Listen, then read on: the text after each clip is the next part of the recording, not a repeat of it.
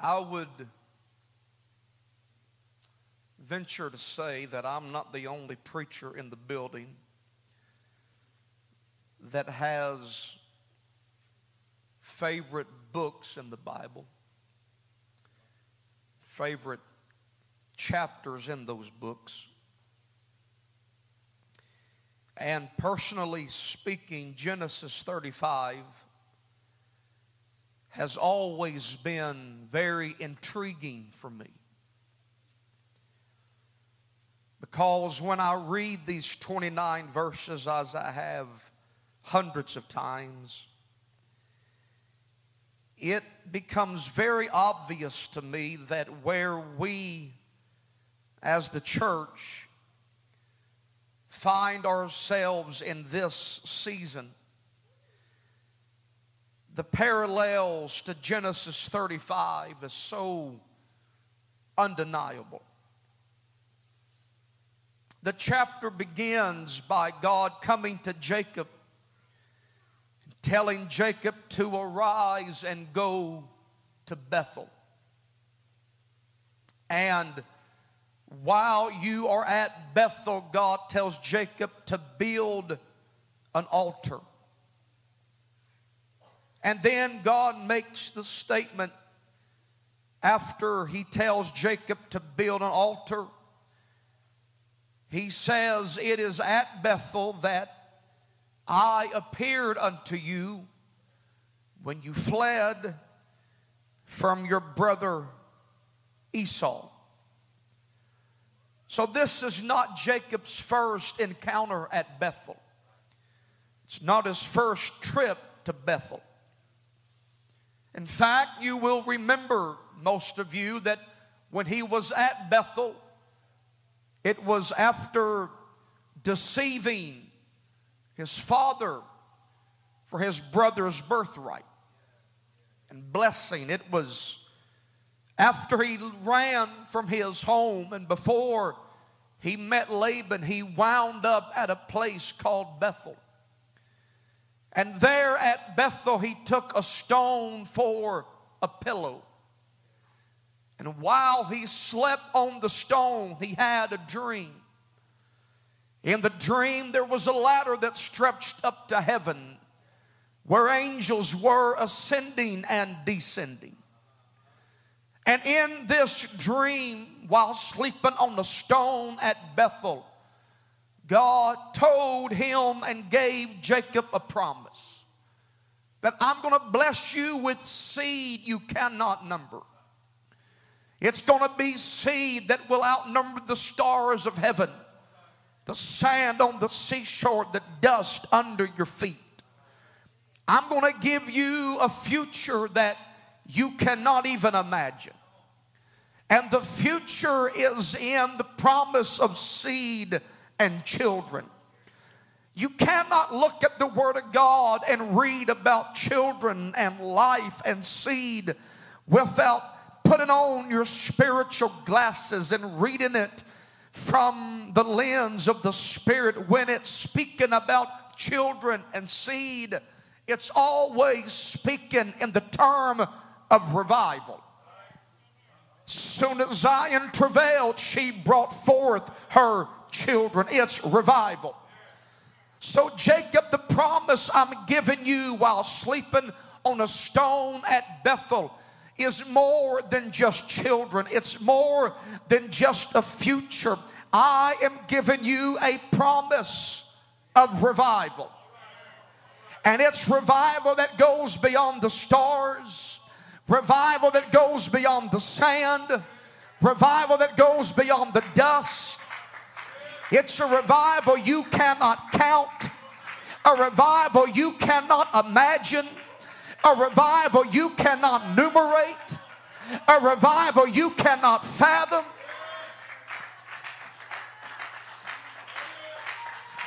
And if we who are born again of water and spirit become Abraham's seed, then we are heirs to the same promise. Christ Temple, you better hold on because revival is coming beyond what you can count. beyond what you can imagine, beyond what you can think.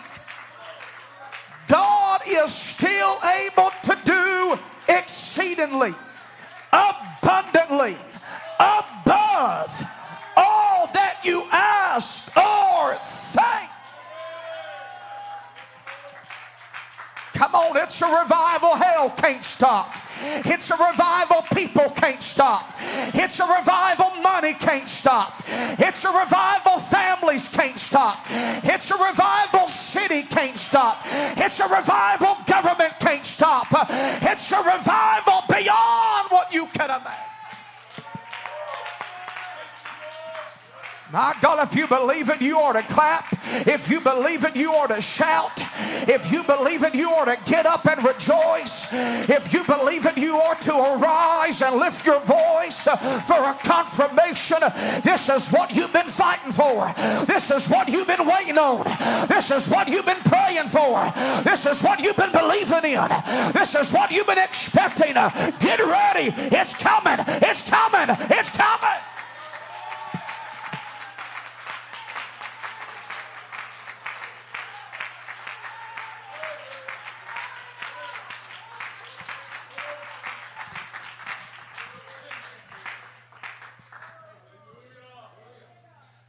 So it was at this moment, sleeping on the stone at Bethel, that for Jacob, hear me, for Jacob, Bethel became a place of promise. It became a place of prophecy. Not necessarily the fulfillment of it, but the promise of it. For Jacob, Bethel became the place of what God is about to do. The revival God is about to send. The miracle God is about to do. And Jacob, like many of us, could have stayed in Bethel and rejoiced over what God is about to do. But every now and then, you need to leave what is just a promise and move to the fulfillment of the promise. See, people don't want to leave Bethel, so all they do is preach about what's coming and sing about what's coming and talk about what's coming. But they never get there because they never leave Bethel.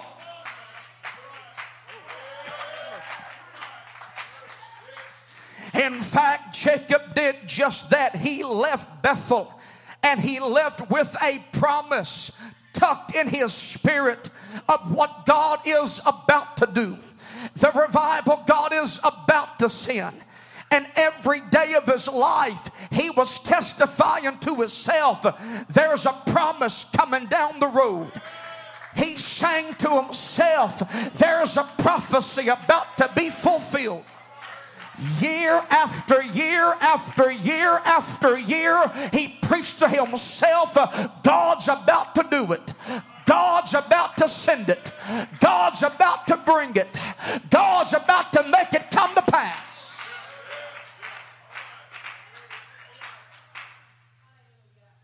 But herein lies the problem because when we arrive at Genesis 35, Jacob is now 20 years removed from the promise. He has lived 20 years of his life talking about what's coming. 20 years of his life speaking about what God is fixing to do. But when God shows up to him in Genesis 35, God tells him to go back to Bethel, build an altar again. Because apparently, for 20 years, you've been too busy singing your song than building your altar.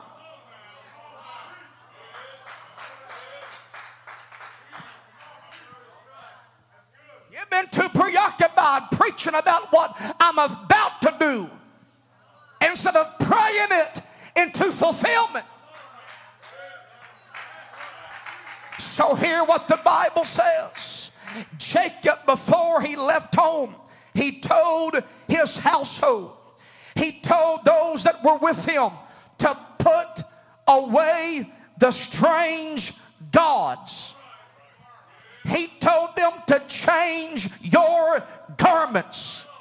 So apparently, for 20 years, when all you do is talk about it and preach about it and sing about it, but you never have it, it becomes too easy to start picking up gods and putting on stuff that make you feel like you're there when you're nowhere close to being there. And so we got churches that preach Acts 2:38 and churches that live a godly lifestyle and churches that keep holiness, but they never have a move of God. They never have revival because all they do is talk about what's coming. All they do is sing about what's coming down the road. And you hear me, when you live so long in just a promise, flesh becomes frustrated. And so you bring stuff into your house that God never intended to be there. And you bring it in to make flesh feel like you're in revival. Come on, so we bring in certain stuff? And we allow certain things. And we allow certain concepts and attitudes uh, that God never intended to be there. And we bring it in because we want revival so much. And we put so much stock in revival that we feel like if we're not having it, uh, man talks about us uh, and people put us down. There's a difference in having revival living in just the promise. There's a difference in having a move of God that is real and genuine and having a move of God that only appeases flesh.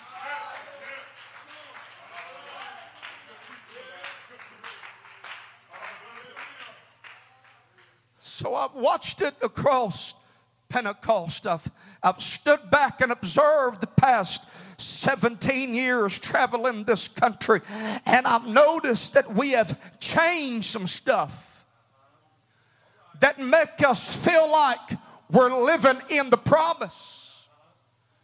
But we've been 20 years out of the promise. We don't even remember what it felt like. Come on, I'm going to bring it down home. So, this is what we do to somehow build a church and to somehow get people to come and somehow get people's attention. This is what we've resorted to. Bring in some smoke machines.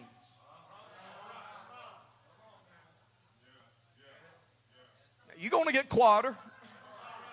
Bring in some strobe lights. Replace the pulpit with just a little nightstand and, and, and just have a little desk area there that, that you just talk to your people. But the anointing, Holy Ghost filled preaching, we don't need to do that anymore because it's a new day, it's a new season, it's a new time. So, words that used to fill our vocabulary like travail, intercession, the blood, the cross, Calvary, have been replaced by words like favor, prosperity, blessing,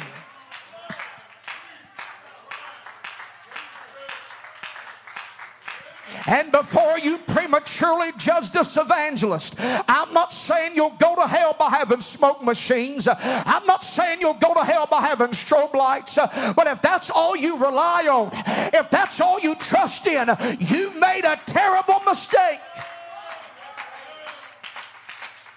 Come on, I know from which I'm talking tonight.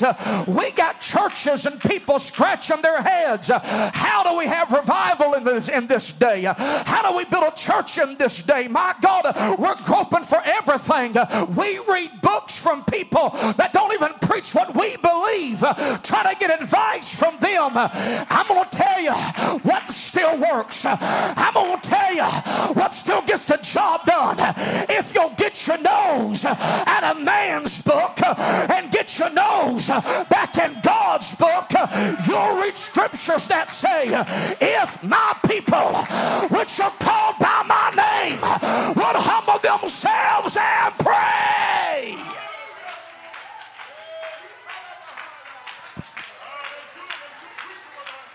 Come on, we bring in programs, we bring in ideas, we bring in agendas. How about for once we get back to what Jesus said? If I be lifted up from the earth, I will draw all men unto me.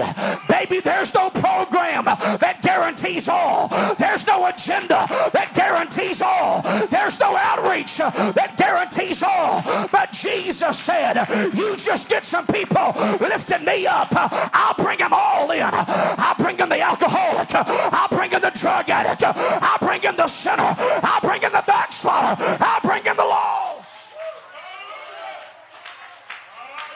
Come on, I tell you what we need. We need some praisers. We need some hand clappers. We need some aisle runners. We need some tongue talkers. We need some dancers. We need some leapers. We need people who will lift Jesus up.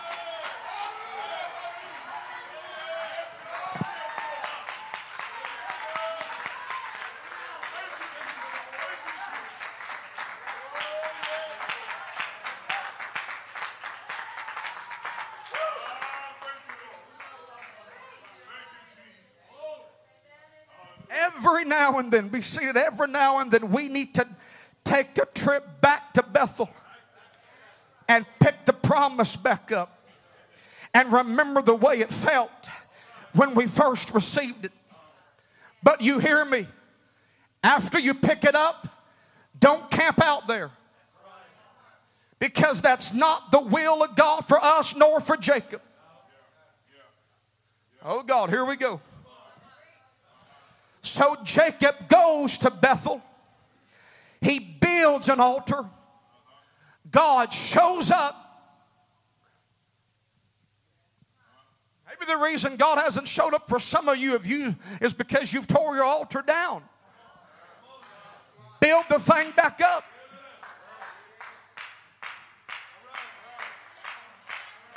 We've got to learn how to go from the upper room to the living room.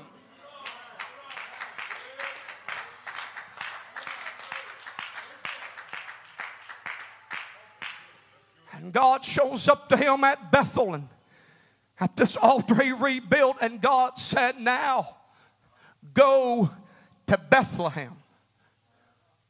Because Bethlehem is where Benjamin is going to be born. I don't want to get ahead of myself, but Benjamin had more children than any of the other 12 patriarchs had.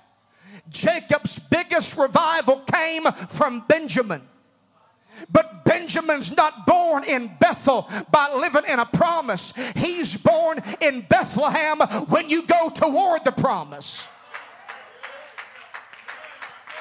See, hell won't fight you when you talk about revival. People won't get upset when you sing about revival. But, baby, when you start having revival, I heard one preacher make the statement if you want to get hell off your back, just have revival. If you want the devil to leave you alone, just have revival. I thought, man, you're an absolute idiot uh, because if anything brings hell, it is revival. If anything brings the battle, it is revival. That's why it's so easier to talk about it than to have it.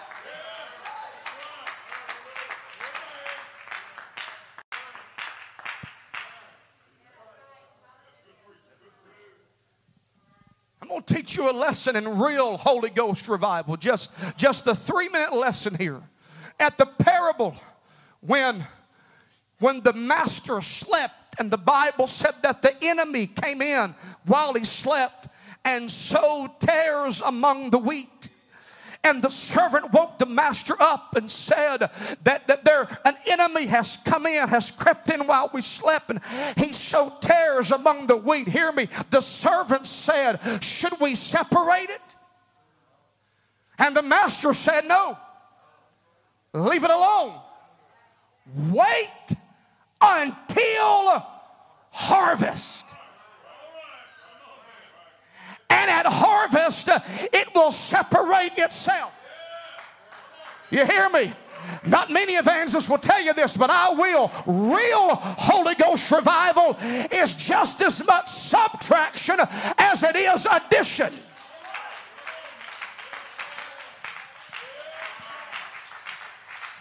People with bitter spirits and bad attitudes and wrong mindsets won't hang out when a church is in real Holy Ghost revival.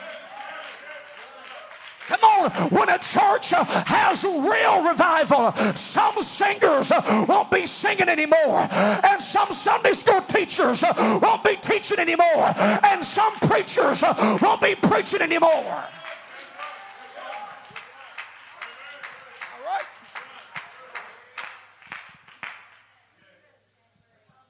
We think revival is fruitful altars and filled baptistries. See, we just want excitement, but we don't want Holy Ghost revival.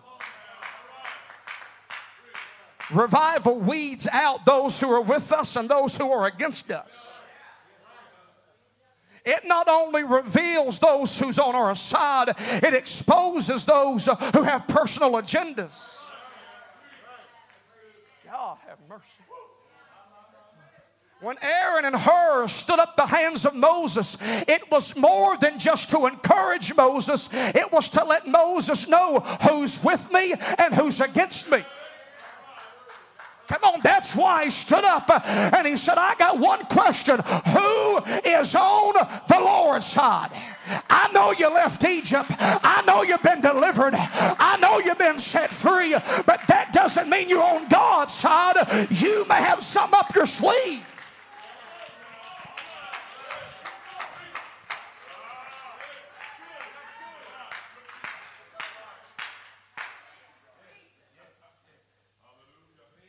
We don't want to go to Bethlehem because we've got to sacrifice too much. It was on that trip from Bethel to Bethlehem that the Word of God says Deborah died. Deborah didn't die as long as Jacob stayed in Bethel rejoicing over a promise. But when he went toward that promise, God had to strip some things off of him. And the first one to go was a woman named Deborah. Do you know that the name Deborah means a bee? B E E, a bee. What do you get from bee? Honey. What's honey for? Us. Honey feeds us. In fact, ask your doctors, and they will tell you one good way to cure your allergies is just eat honey from where you're from. Because there's some medical medical stuff in that honey that heals you and cleanses you and helps you. Honey is about us. Honey is to help us. Honey is to feed us, honey is to heal us. And the first thing that goes before a church has revival is a selfish mentality. Well, they didn't sing my song, and they didn't let my favorite singer sing, and they didn't let me preach the message, and they didn't let me play the music, and they didn't put me over the program, and they didn't let me do this, and they didn't acknowledge me, and they didn't pat me on the back. You'll never have revival until you let Deborah die because Deborah is too selfish.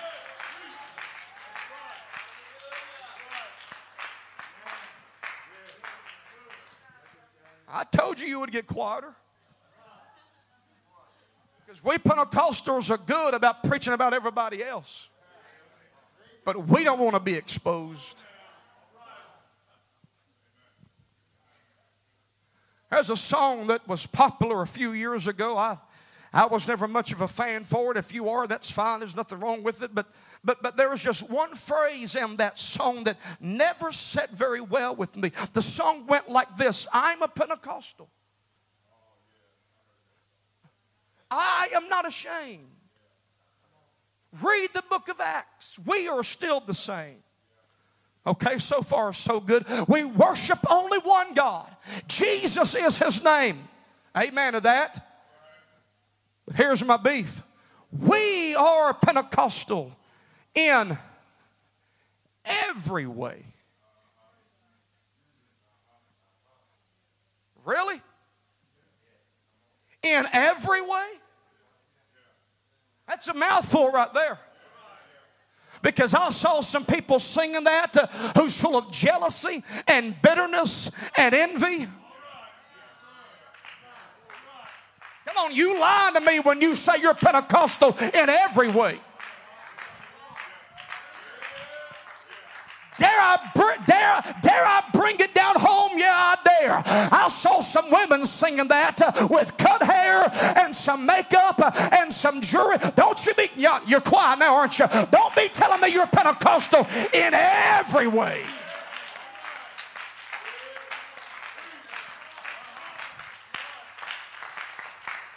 I've saw people singing that, and when the preacher gets up, they just sit there and fold their arms and don't say amen because they're not in the spotlight. Don't you tell me you're Pentecostal in every way. Come on, every way is in your actions, in your attitude, in your character, in your love, in your integrity.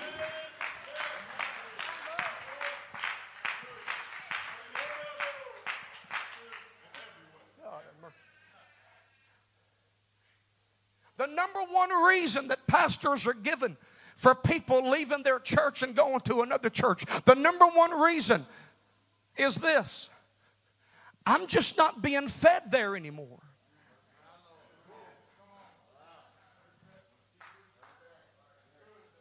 Wait a minute.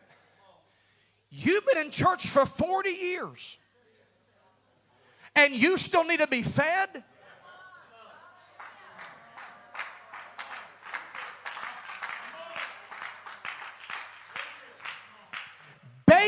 Don't feed babies, adults feed babies.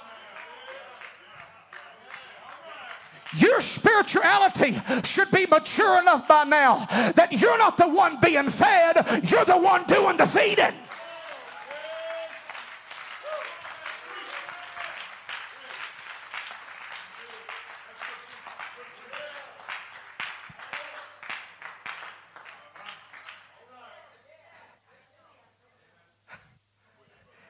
I know you are. I know.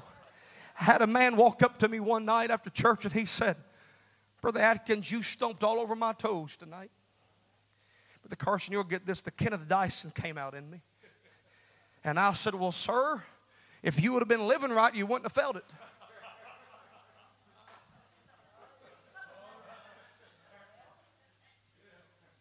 See, when did this become about me?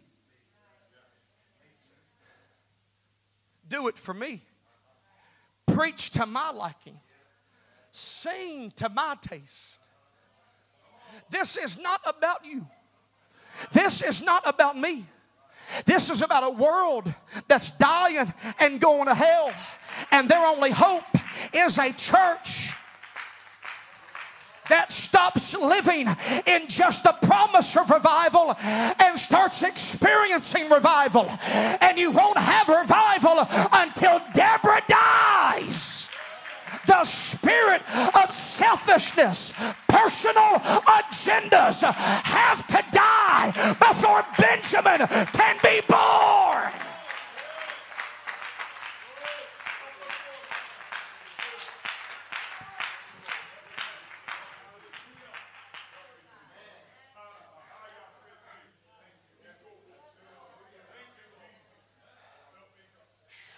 God have mercy. Deborah dies, they bury her and they they walk on with their journey because you got to keep on walking to revival no matter who leaves you.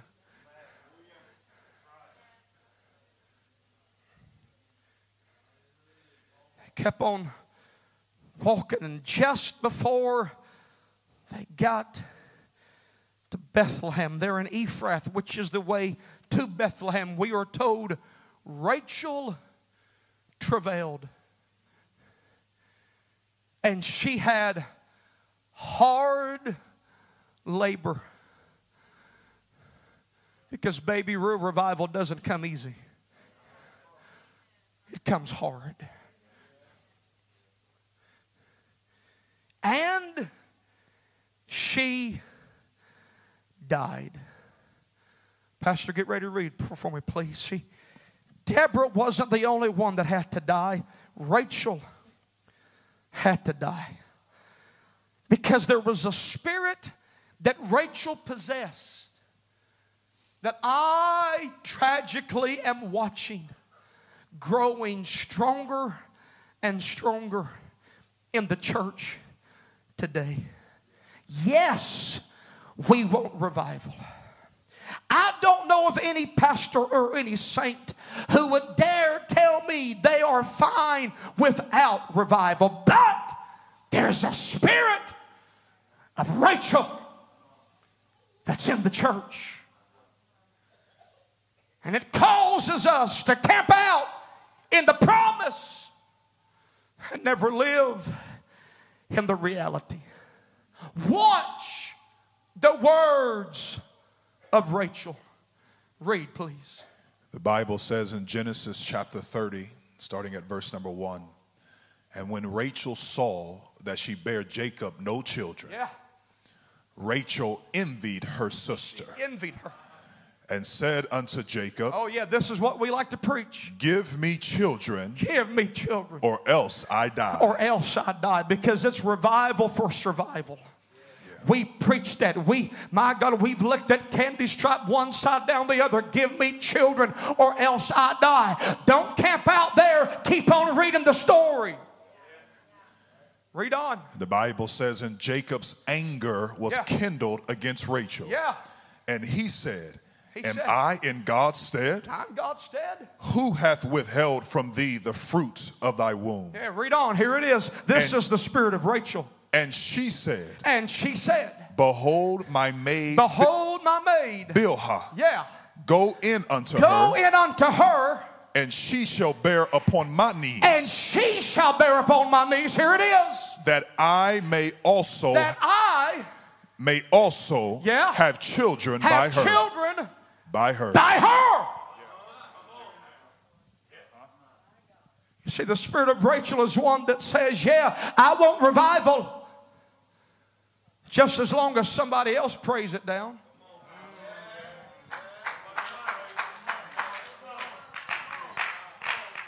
Yeah, I want to move it, God. I don't want to go through the travail and pains, and I don't want to go through the labor, and I don't want to go through the nine months pregnancy, and I don't want to change my walk and change my talk because when you're pregnant, you change what you wear, you change the way you act, your attitude changes, your mindset changes, your concept changes. Come on, women, when you're pregnant, your spirit changes.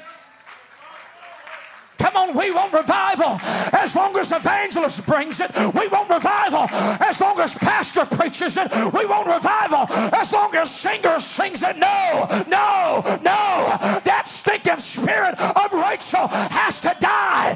If we have revival, we pray it down. We work it up. We sacrifice. We fight. We bleed. We sweat. We cry. Not someone else.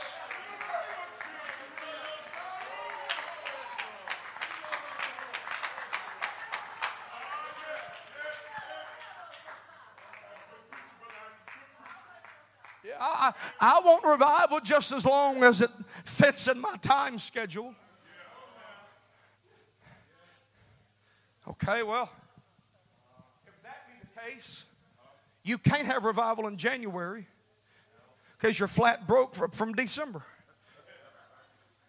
You can't have revival in February. Everyone's thinking about their sweetheart. March or April may be good years, but then uh, more good months. But then again, depending on where you live in the country, one of those months is spring break, so you can't have revival then. You can't have revival in May because you're having to save money for all the conferences and camp meetings and vacations you'll take June, July, and August. You can't have revival in September. Everyone's going back to school. You can't have revival in October. It's Halloween. You can't have revival in November. It's Thanksgiving. You can't have revival in December. It's Christmas. But I wonder how God thinks. Here's how God thinks. Today is the day of salvation. Now is the accepted time.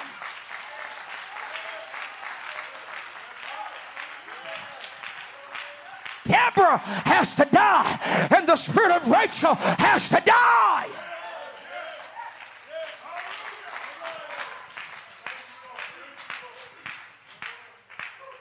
You will never be able to feed Benjamin as long as you're stuffing your own mouth.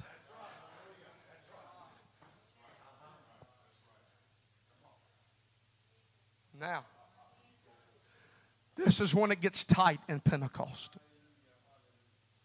Up to now, most can respond. But this is when it gets real. Because Deborah wasn't the only one that had to die. Rachel wasn't the only one that had to die. The Bible says Isaac gave up the ghost and died. Can you put that scripture back on the screen, please? Because there's one part I did not read that you need to see.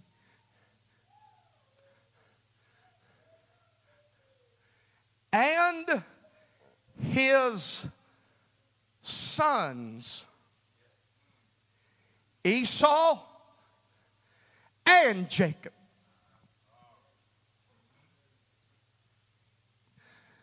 Buried him. Isaac cannot be buried by just Esau alone. He cannot be buried by just Jacob by himself. No, it took Esau and Jacob. Watch me.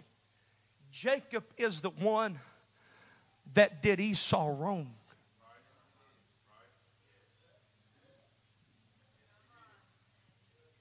He deceived Esau into taking the birthright.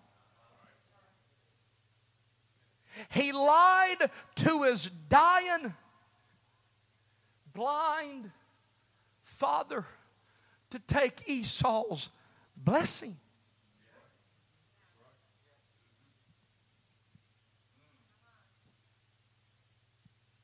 You cannot prove to me in Scripture that Jacob was in the right when he did it. Esau was done wrong. And Esau had a legitimate right to be angry. Doesn't say Jacob and Esau, it said Esau and Jacob. Because Esau had to get to a place in his life that he learned the only way things in my life can be buried is when I have a spirit of reconciliation.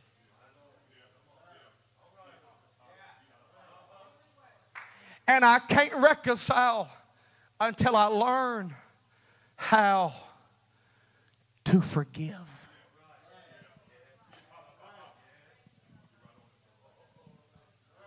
Oh, I know I'm on it.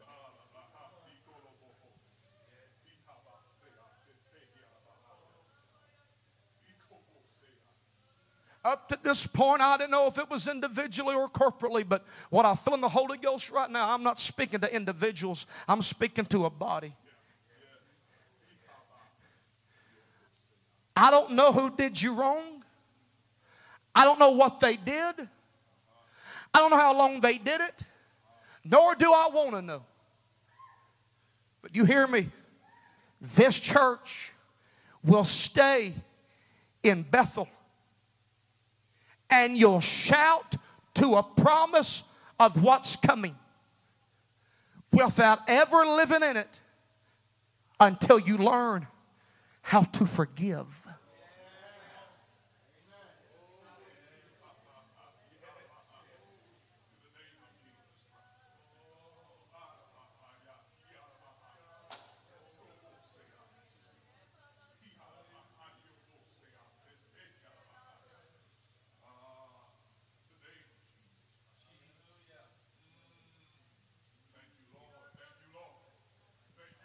You see, the problem in Pentecost is, is we can dance behind our singing and we can be anointed behind our preaching. But inside, it's full of dead men's bones. I am more convinced that Holy Ghost filled Pentecostal people who die and go to hell, it won't be because of alcohol it won't be because of drugs. It won't be because of worldliness. It'll be because you sit there with the spirit of unforgiveness. And you won't let God change your heart. Because you sit there saying, I'm right. I was the one done wrong. And you may have every right to say that. But who in the world convinced you staying in your unforgiveness pays them back? God, I'm in the Holy Ghost right now. Who preached to you and told you you stayed in that spirit of bitterness is what pays them back?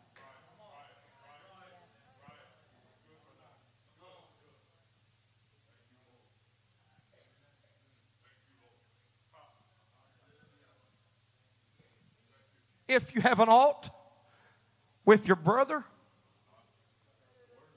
still in the book, and you take an offering to the altar, you leave it there, you don't pray, you go make things right.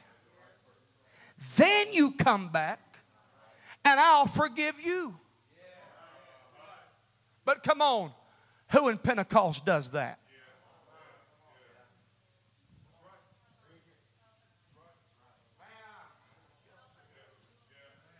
See, we hide behind our Acts 2.38 preaching, get ready, and we hide behind our long hair and our long dress. And the fact we've been in church for 50 years, we hide behind all that.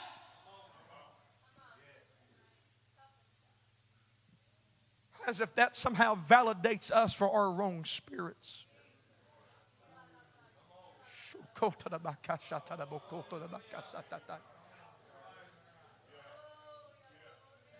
See, there was a day when we were wounded, when we were hurt, we took it to an altar.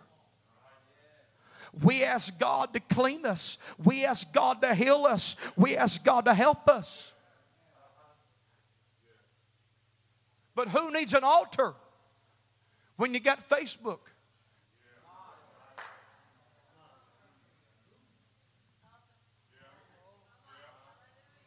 We take our bitterness, we take our unforgiveness to Twitter. And we type in our 160 characters, which only prove we have no character.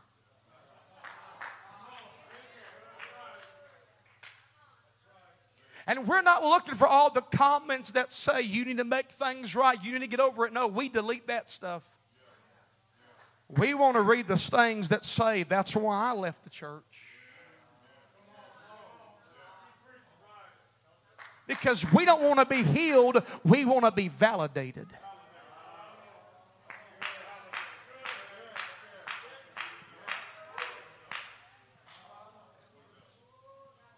And we wonder why God doesn't accept our offering, why God doesn't answer our prayers, why God doesn't move in our situations, because God Himself said, I won't until you make things right first.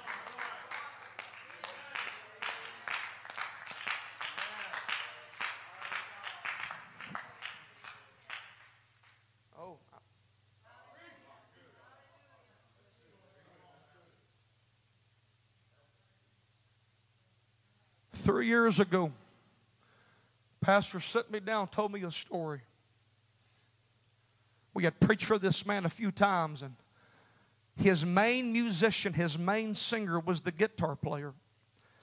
And I had noticed through the weeks we were at the church this year, that man wasn't there. So I asked the pastor, What's happened? He said, Brother Atkins, you won't believe it. He said, that man started dating outside of the church. And as a stipulation to my leadership on my platform, they're not allowed to do that. So I set the man aside and I told him, Look, you're in leadership. And you know I preach against dating outside the church. Pastor said that man said, I'm sorry, brother, it won't happen again. He said it didn't for at least two weeks. Started dating again. He said, I, I brought the man to my office. His, his office was, was behind the platform. And he said, I set the man down and I told him, I said, Look, we've already had this conversation and I'm going to have to sit you down for a while until you get things right. He said, Brother Atkins, there was a spirit that came out of that man I've never seen. He said the man stood, he was yelling at the top of his voice. He was throwing things, he was calling me names. He said, The bad part is, people were still inside the sanctuary and they heard everything going on. He walked out on the platform, went to his guitar, threw the guitar down in the guitar case, slammed the case, and walked outside the church saying, I'll never be back to this church. I said, Brother, I can't believe that. He said, Brother Atkins, it gets worse. He said, This is what hurt me.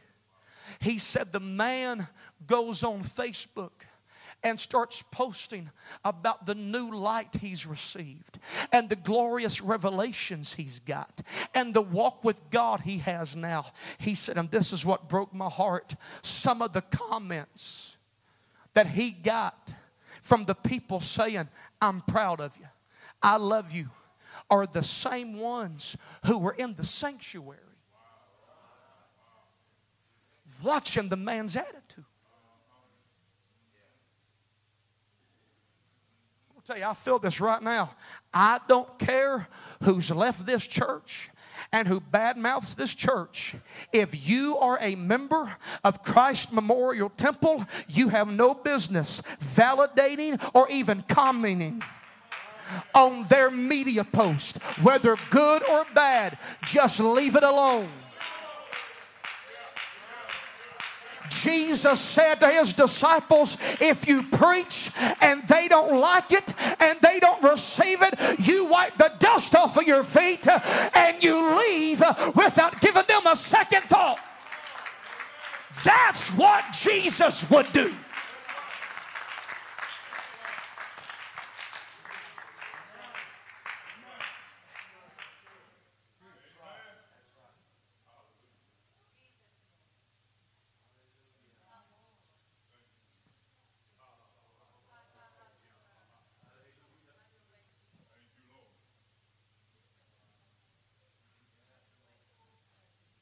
Pastor, I didn't give you this, but get me Proverbs 19. Folks, I'm in the Holy Ghost right now.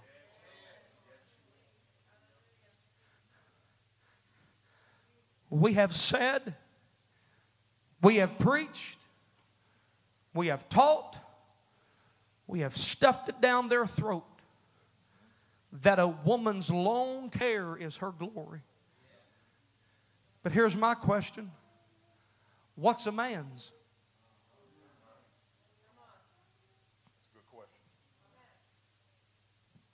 The only kind of holiness preaching I'm against is when it's sexist. I agree with that, brother. 100%. And we say the women do this, the women do that, the women do this, the women do that. But leave the man alone. Yeah. yeah. No, no, no. Yeah. God is an equal opportunist. That's right. That's right. So if woman has a glory, man has to have a glory. So a while back, I began to search the answer out for myself. God, show me what a man's glory is. In my study, hold on. He took me to Proverbs, chapter 19. Don't put it on the screen, he'll read it honest. Verse number 11. Watch what the book says. Proverbs 19, verse number 11. The discretion of a man, Of What? of a man, Of a man. The discretion of a man mm-hmm. deferreth his anger, deferreth his anger. Here it is. and it is his glory to pass over a transgression.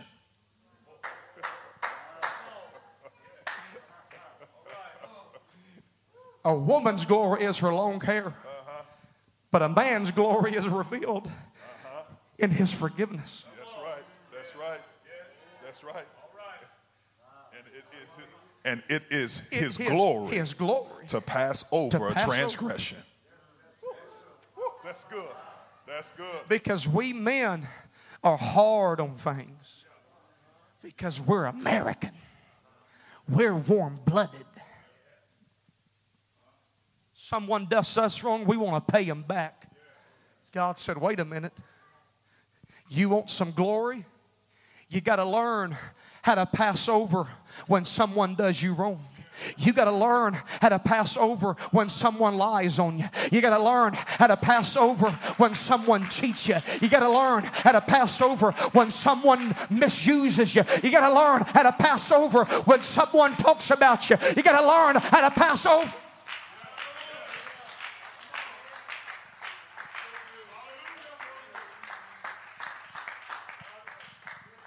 Genesis 37, verse 1 tells us that Jacob dwelt in a land wherein his father was a stranger.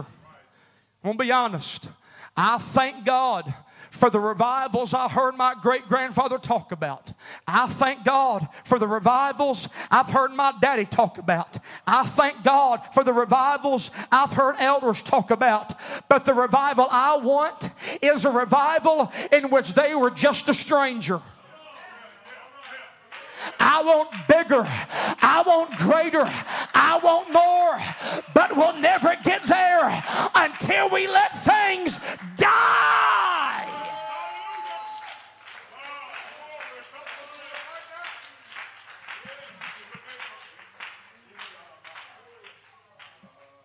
We need to pray right now. Everybody in the room, we need to pray right now. Come on, heavily, sincerely. We need to get a hold of God right now.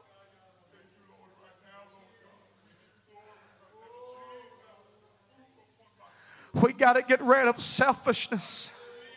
We got to get rid of putting it on somebody else.